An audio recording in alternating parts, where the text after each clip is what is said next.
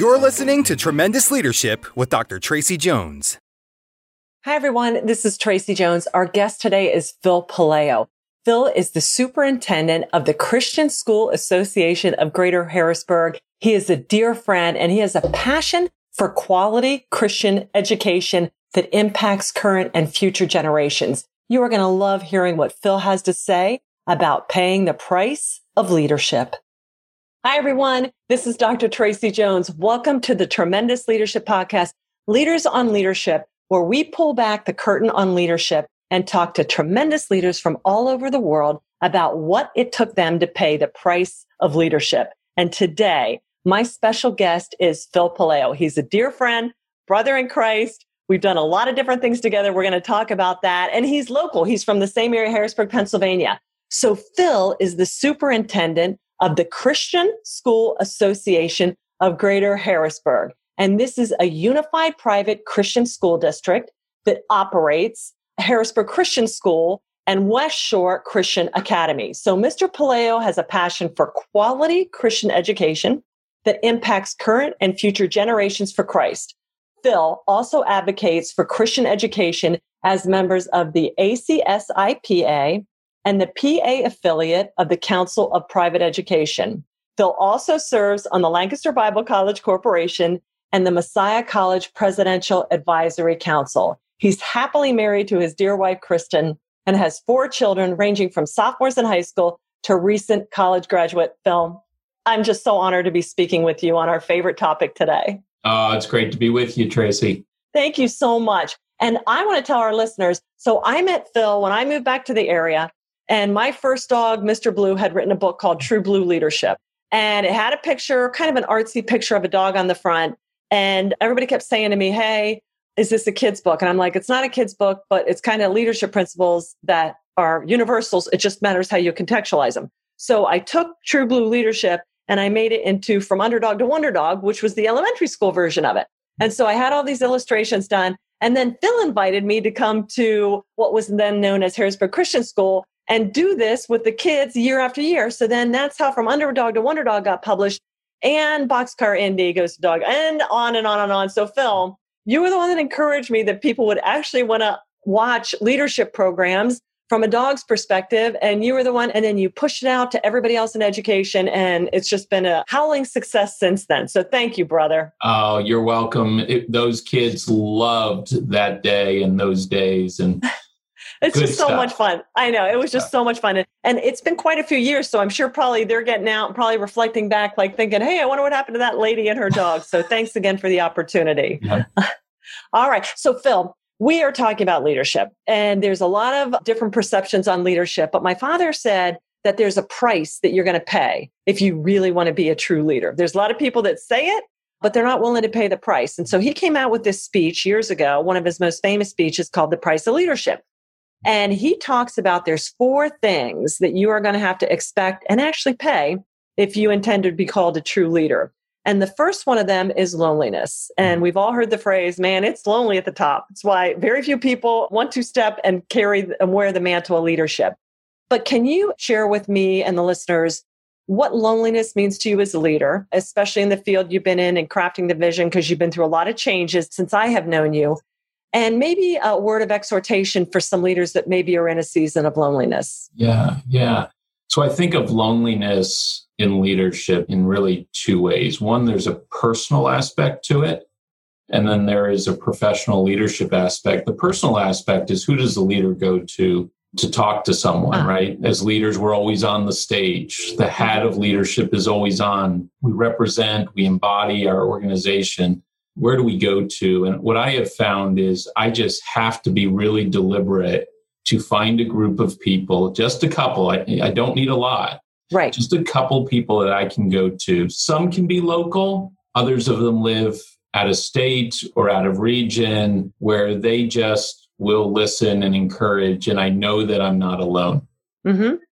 Then there's a leadership of loneliness as it relates to the profession, the, the role as leader. And that, to me, that is sometimes the leader has the vision and discerns the path that the organization should go. And that's not just because I came up with it, but after collaboration and reading and sensing direction, and that the leader will take folks. There's a saying that the leader takes folks where they need to go, but don't want to go. Uh, yeah. And never more was that true than when we brought Harrisburg Christian School and West Shore Christian Academy together. You know, everyone talks about unity. Mm-hmm. Everyone talks about collaboration. It's another thing to do it Ooh. and to work hard at it and to be committed to it, to sacrifice for it. And so in the summer of two thousand sixteen, the Christian School Association of Greater Harrisburg, which was doing business as Harrisburg Christian School, had an opportunity to acquire West Shore Christian Academy from Bible Baptist Church. And I wish I could tell you it was a simple one conversation. Everyone said, yeah, let's do this and move forward. It wasn't. It was a long, hard four or five month process of acquisition. And I found during that time, when you're a leader trying to, that you get a sense this is the direction we ought to go, and folks are a little unsure about it, there's a couple of things you have to do. Number one, you've got to focus on the why. Why on earth would we bring these two schools together? And for us, it had to do with three things. Number one, we wanted to elevate the level of academic offerings to our kids. Mm-hmm. The second, we wanted to increase the financial sustainability of the schools long after all of us are gone. Mm-hmm. And the third is we wanted to expand the witness and impact in the community far beyond what one school could do. Mm-hmm. And so over and over and over again, this is the why, this is what we're doing. And almost to be not content, but almost be able to go, okay, we can live in some uncertainty, knowing that as we travel through that uncertainty, we do so together toward that outcome. Mm-hmm. I've often used this analogy. So wagon train was heading west. They knew they generally wanted to go from Missouri all the way out to Washington State. And so the map they had was pretty tenuous. Only a handful of people had traveled previously. Mm-hmm. But here's what they knew. We knew where we wanted to go, and we knew we were going to go together. And I think that's incredibly important wow. because it does answer the loneliness question, right? It's that, okay, the leader's leading. He's sometimes lonely, or she is sometimes lonely. But if we do the why behind the direction we're going, the mission, the purpose, that ultimately drives us through the uncertainty, through the change, through the, are you sure? I mean, even the Israelites, after right. leaving Egypt, say to Moses, hey, weren't we better back there in Egypt? Right. In bondage. Yeah. Wow. The obvious question is, of course not. Right. But the uncertainty was so terrifying that it led them to ask that question. The same, and it's the leader that stands in the gap there. Okay. I love that you renamed loneliness to uncertainty because, you know, my PhD that I just got was in a merger and how, even though it made perfect sense on paper, Uh, ah, you know, uh, just cra- change, great change. Ooh, you know, what's that? Change is only welcome from a vending machine. You know, nice. no, no, no, no change. You know, kids yes. today are like, "What's a vending machine?" I'm like, "Yeah, but it's back in the day." Exactly. But I love that you said that, and it is uncertainty, and the leader has already seen it, but you're the leader because you have seen it. And I love that you talk about that. It's okay to go through a space of this because it has to. Because if everybody already saw it, you would already be there. You wouldn't have had to have been the one to come up with this idea because everybody would have seen it ten years ago and they already would have been this unified thing. So I love that you said you have to, I've heard it said is monitor the distress. Yeah. So gauge the uncertainty, know that for a season, you may be just kind of out there winging it, not winging it, but on your own, a voice in the wilderness. But to stay Tracy, course, sometimes it yeah. feels like winging it. Well, I know. I mean, well, and I can but... remember for the listeners, I was in some of those meetings and you know, everybody goes, well, in the beginning, a few A few will come along and then most everybody else, yeah, no. I've been through stuff where people vehemently fought me on it and tried to yeah. sabotage it. Yeah. And in the end, I finally had to just cut and say, you don't want to go where we want to go. So the other thing yeah. is we all have this weird idea of, I want to set the vision. And when people start setting the vision other than the leader, that's where we got to have frank talks and say, yeah. if you want to do a school like this, then you go do a school like this. But that happens a lot in ministry. Everybody's like, well, I think the ministry should be doing this, so we're going to start doing this. And it's like, and the leader, the board, the founder ends up feeling incredibly lonely. And I always go to them because you are letting the inmates run, you're letting people do stuff and you have to lead it. One of the very first things we did in the first full year together was we had two schools with two different mission statements, two different vision statements, two different sets of core values, lots of similarities, different right. language. Right.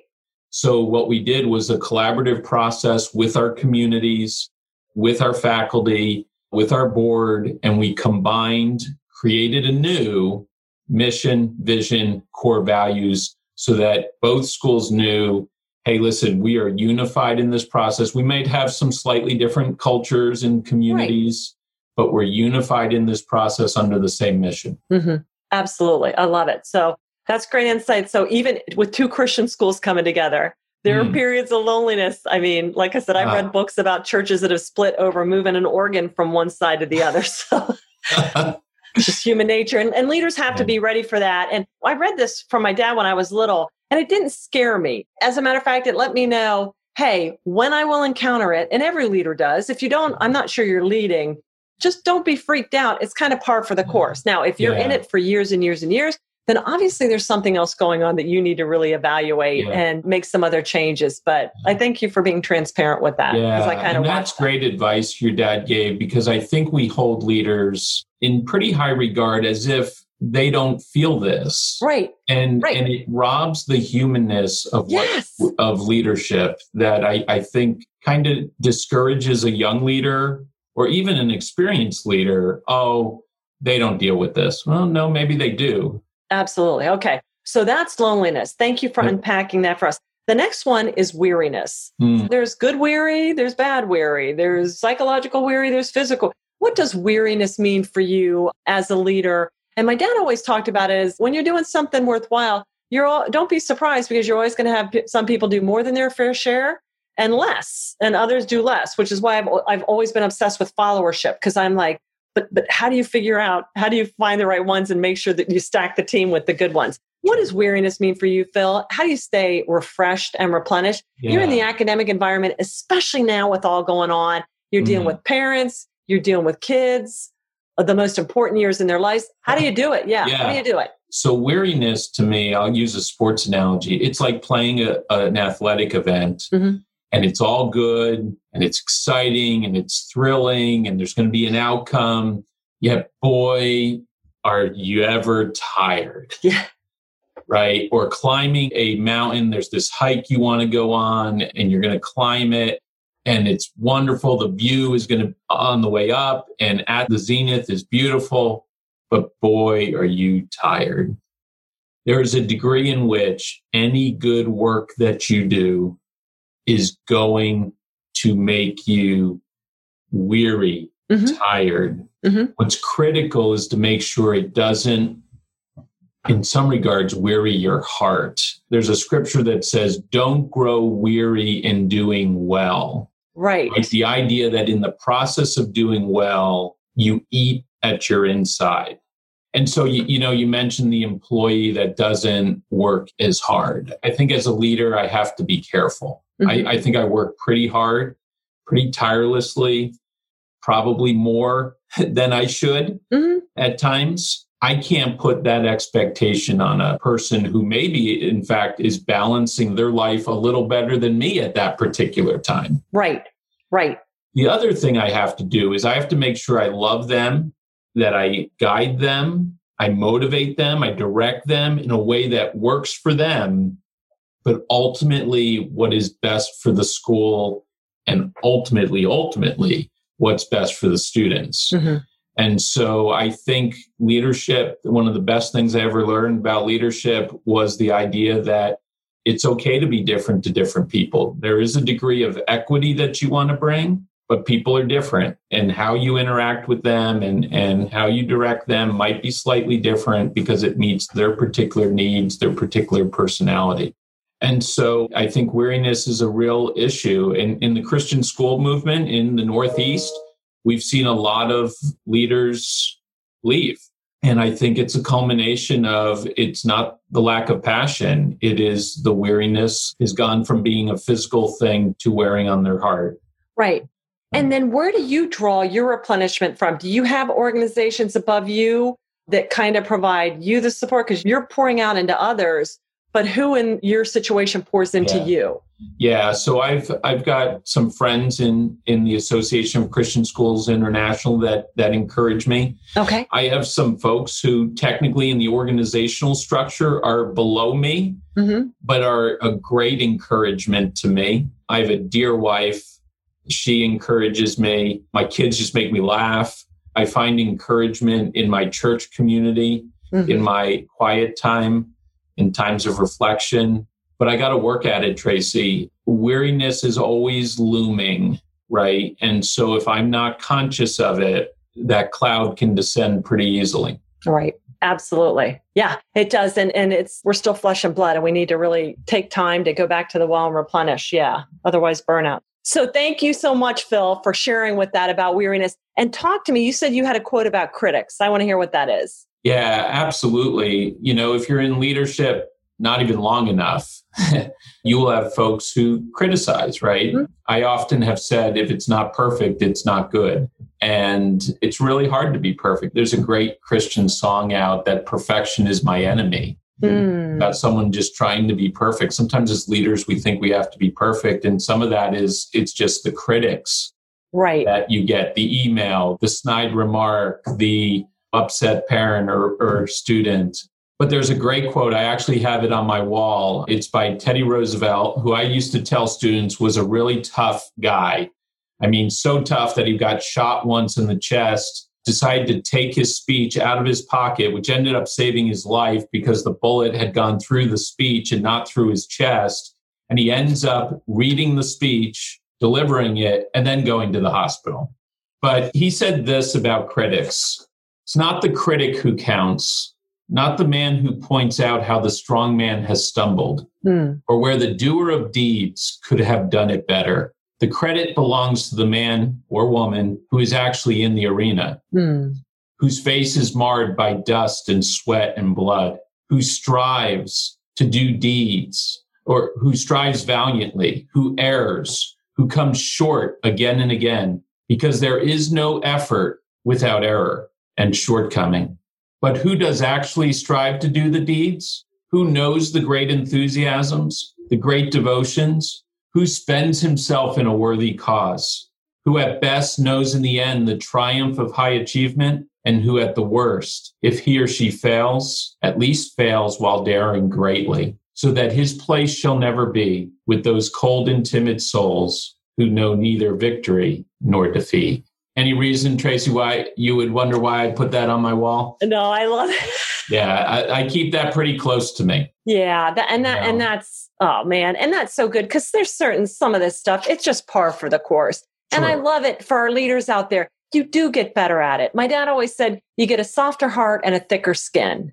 And so this stuff doesn't, you, you hear it, but you kind of just, it's par for the course. So, I mean, you know, you look at people in politics and you're like, how can somebody do that? Well, you have to have a unique coding to do, you have to have a special hide, you know, to do that stuff too. So I love that. Thank you, Mel. You're welcome. And, you know, for me, I think in your dad's quote, I think the softer heart comes more natural, right? I love people. I want to serve them. I'll do whatever I can to help and to bless people and encourage them. The hard part is this thicker skin. I know. It's personal. And so in some regards, because the heart is soft, the skin softens a little. And I've got a, that's an area that I have to continue to, you know, that doesn't come as natural for me. Oh, sure. Well, one of the, uh, there's a great book called Unoffendable by Brant mm. Hansen, and he's a wonderful Christian author. And that changed my life because I was always like, I'm a task, I'm a justice person. So I was, mm. I'm always like, meh, righteous indignation. He's like, you can't see people's motives. You have no right to be judgmental towards them. Now we have to judge sin, you know what I'm saying? Yep, yep. But I don't, I don't know what's going on in somebody. So save yourself a lot of heartache and not get all bent out of shape out of this stuff. Yeah. Sure, you can have a discussion with them, but it really helped me orient myself and go, yeah. only God knows why that person said that. I mean, it was like, man, spirit of conviction. And I read that probably at least once a year because that's something that I really have to, because I'm very quick that, that, that, that, you know, the tongue can really destroy. Yeah, so. No, that's right. That's yeah. a good word. Yeah. Okay. So what about, we did loneliness, we did weariness. How about abandonment? Abandonment is like, ooh, scary word. But my dad was really kind of honing in on abandoning what we like and want to think about in favor of what we ought and need to think about. So I kind of look at it as a focus type thing. But can you yeah. tell me what you've had to abandon as a leader and what you encourage other leaders, some of the abandonment stuff they're going to have to deal with? Yeah. So I started off as a teacher and then moved into administration and now the superintendency. And the more you move up, you move farther away from students. Mm. And I have told folks is the greatest thing I've had to, to use your word and your dad's word, abandonment. The greatest thing I had to give up is the amount of time I have direct interaction with students. My first love is the development of Christian leaders and helping young people realize that leadership is influence, which means we can all be leaders. Mm-hmm. And we all need to develop that leadership skill in some form or fashion. And so in that regard, to me, in the educational field, that's the great abandonment, which seems ironic, doesn't it? Because I lead an educational organization, yet it separates me from really our main focus is the kids. So what helps me as a leader now in kind of more of an administrative executive realm is asking myself a couple of questions. Am I staying focused on what matters the most, right? So of all the things I have to do, all the hats I wear, asking myself, what matters the most mm. today, this week, this month, this year? The other thing I, I ask myself is, is there someone else that can and should do it? Right. Or is this something only I can do? And when I say only I can do, it's not that, listen, you can get anyone to walk in, sit in this chair and do, but in the organization as it currently is structured, is there anyone else who's doing this task? And if the answer is no, and it's in the realm of what I do, then I have to focus. If it's something that can be delegated out, then I have to do that in light of being mm-hmm. focused on the, the task. So this area can be a struggle for me. I, I joke with one of our faculty members that I'm an A D D administrator. Right? Rabbit, squirrel, what, where? And so to me, it's a constant working toward. Right. And stepping back, assessing, prioritizing, making lists, and then working real hard at it. I love it. Absolutely beautiful. And I love that about um, delegation. And, and well, another good book for that is Michael Gerber's The E-Myth Revisited. And mm-hmm. he really talks about that. And anytime we're entrepreneurs, we're managers, and we're technicians. But you shouldn't know how to do everything in the organization. But when you're up at this level, if somebody else, early church was growing, they had to delegate. And that's why it continued to grow. So, I mean, that's, you got to abandon that. But I, I love what you talked about the students, because that's kind of in the military. I worked on jets. Then you have to go to the Pentagon and, and do a staff role. And I'm like, I don't want to do that. I, I just, and that's where I made the decision, yeah. hey, I want to do something else. Because I really like in the fray where the rubber meets yeah. the road kind of thing. Yeah. So I'm glad you stuck around, though, and, and are now a little bit more far removed, but I see how the kids relate to you. So I still know you, you still yeah, get your fix from yeah. that. I often say it's my first love. Yeah. Interacting with the kids, teaching some leadership development classes to them. That's my first love. That's beautiful. And you stuck with it, even though, you know, you're serving them in a different way. You know, you're a little bit more distant from them, but as far as the chain of command, but you're still right there. So yeah. beautiful. Yeah. I love it. And that's good nice. To people. No, as they climb the ladder, they're going to have to abandon some of the things they m- really maybe like to do a lot mm-hmm. and pick up other yeah. ones. Yeah. All right. So the last one, Phil, is vision. And yeah. Dad always talked about vision as just seeing what needs to be done and then actually doing it, you know, kind of thing. Uh-huh. So I always, I always used to laugh at that because I'm like, it's not some dove landing on your head saying, merp, this uh, is what you do. Maybe yeah. it is. Yeah, but no. You talk to me no. about the vision. You know, you had the vision about combining these two yeah. entities yeah. together. For economies of scale, for other reasons. And what's next for your vision? How did you even bring the kids back to school this year? How do you get yeah. clarity? Yeah, so great. You've covered a couple of things. So that vision, no, there was no dove no, on my head, no burning bush, but there was, there was this sense in me long before I even moved to Harrisburg that the unification and the joint effort and the collaboration of Christian schools is a better approach than yep. just trying to do it on our own. Okay. And it's hard. One of the great things of leadership, and when you're a person who has faith, is there's a journey that only you as the leader can walk on, walk through. And it's hard sometimes to fully explain it, but there was a sense we have to bring these schools together. And so it was birthed in Maryland when I was down there. And there were two Christian schools that were not far apart, but wouldn't play sports together. And then I came to Harrisburg, and there were five Christian high schools within ten miles of each other. And we're all kind of struggling financially, all trying to do best by kids, yet there's an inefficiency. And so there was always this sense, this vision of promoting collaboration, then to see the opportunity and the Lord bless it and, and folks to come together and rally behind it. I'm a vision guy. I'm a firm believer in the proverb that says where there is no vision, people perish. Mm-hmm. While this is not true for all of it, but I think the opposite can also is true. That that is also true is that where there is vision, people prosper.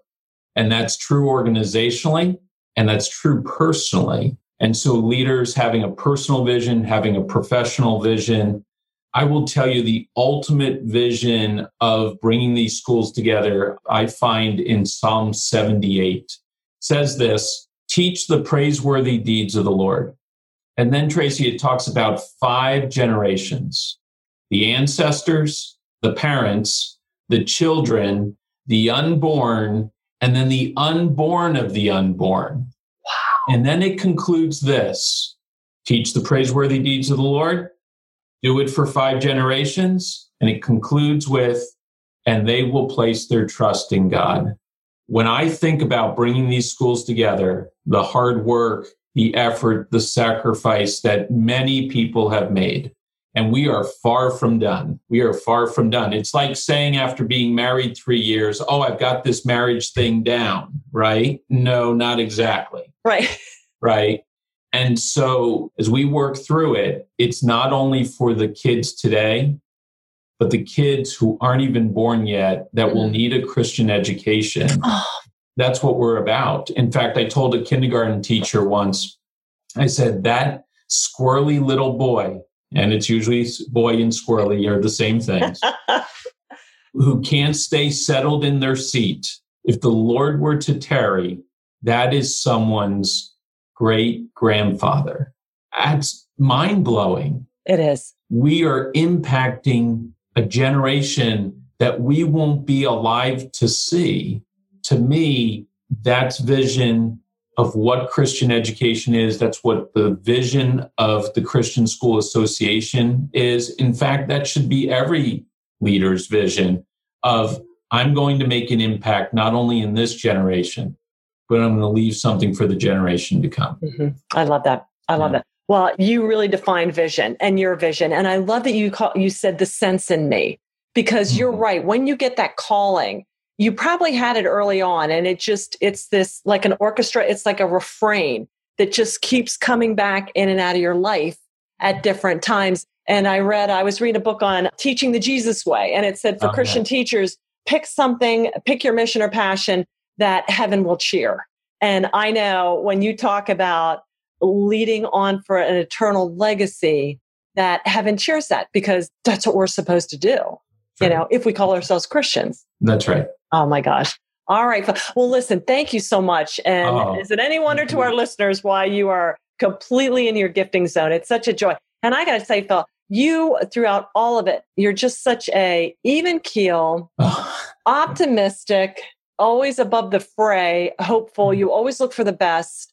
And I just so admire that in you. Thank I'm you. More scrappy, but you're wow. just, I'm like, oh, if I could just be as, as just gracious as you. As oh, you. that's, that's too kind. I would actually flip it and, and say the opposite, same to you, but I think well, that's you, bring good. The, you bring the best out of me, Tracy.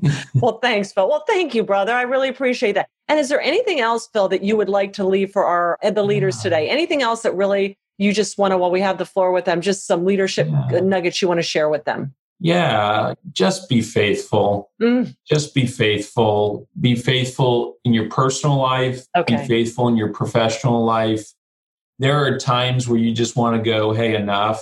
Yeah. I've often said faithfulness is waking up, getting up, and going in to do it again the next day. Right. Okay. Eugene Peterson said faithfulness is the long obedience in the same direction. Oh. So my encouragement not knowing where folks are at in their leadership experience and what they're experiencing right now, just be faithful. I love that. Be, be faithful. I love that. Well, that's real world. You know, it's persistence, it's relentlessness, and, you know, the victory's won, but it ain't over yet. So you got to suit up and, and keep on going. So thank you for that, absolutely, Phil. I really appreciate that. Now, Phil, how can people find out about you and your tremendous organization if they have sure. kids in the area or want to learn more about it or might consider moving to South Central P A because this exists? How do they reach out and find you? Yeah, so they can reach out to me at Phil, P H I L dot Paleo, P U L E O, at C S A G H dot org. And would love to hear from you, love to encourage you, love to share more about our, our school, its mission. And thanks, Tracy, for the opportunity. Oh, you're absolutely welcome. And for our listeners, we'll put the links in the bottom too for Facebook so you can follow the school and see all the beautiful things they're doing. So, Phil, I just I absolutely can't thank you enough for the insights, scribbled down quite a few notes, and just you're always such an encouragement to me. And I'm so glad you've been a staple in my life since I came back. And so just thankful for that. And congratulations on the school year. And just showing up and making it happen. I'm so I'm so proud of you. And I'm sure the kids are just loving it and being back to school. Who thought they'd be happy to go back to school? They are thrilled. They are back in school. They are loving the community, loving the education. And those who can't, right. we have offered them a flexible right. learning option where they keep their same teacher, same group of friends, and stay on the same course in their curriculum. So our folks are just ecstatic to be back. I love it. I love it. And I can see the enthusiasm. I know you were leading up to this, and I'm just so glad. Yeah. Let's get it going. And you found a way to do it. So yeah. to our listeners out there, if you liked what you heard, please be sure, reach out to Phil, like him on Facebook, find out more about his school, and subscribe to this channel and share. Do us the honor of a five-star rating. We would be so thankful. And to our tremendous leaders out there, thank you so much for tuning in, for your desire to be developed, and for listening to what it takes to pay the price of leadership. Have a tremendous rest of the day. Thank you for listening to Tremendous Leadership with Doctor Tracy Jones. Find out more about Doctor Jones at w w w dot tremendous leadership dot com. If you've been ignited by something you heard in this episode, let us know by leaving a review for Tremendous Leadership wherever you listen to podcasts, or by sending us a message through w w w dot tremendous leadership dot com.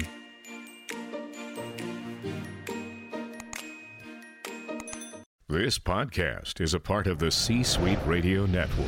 For more top business podcasts, visit c dash suite radio dot com.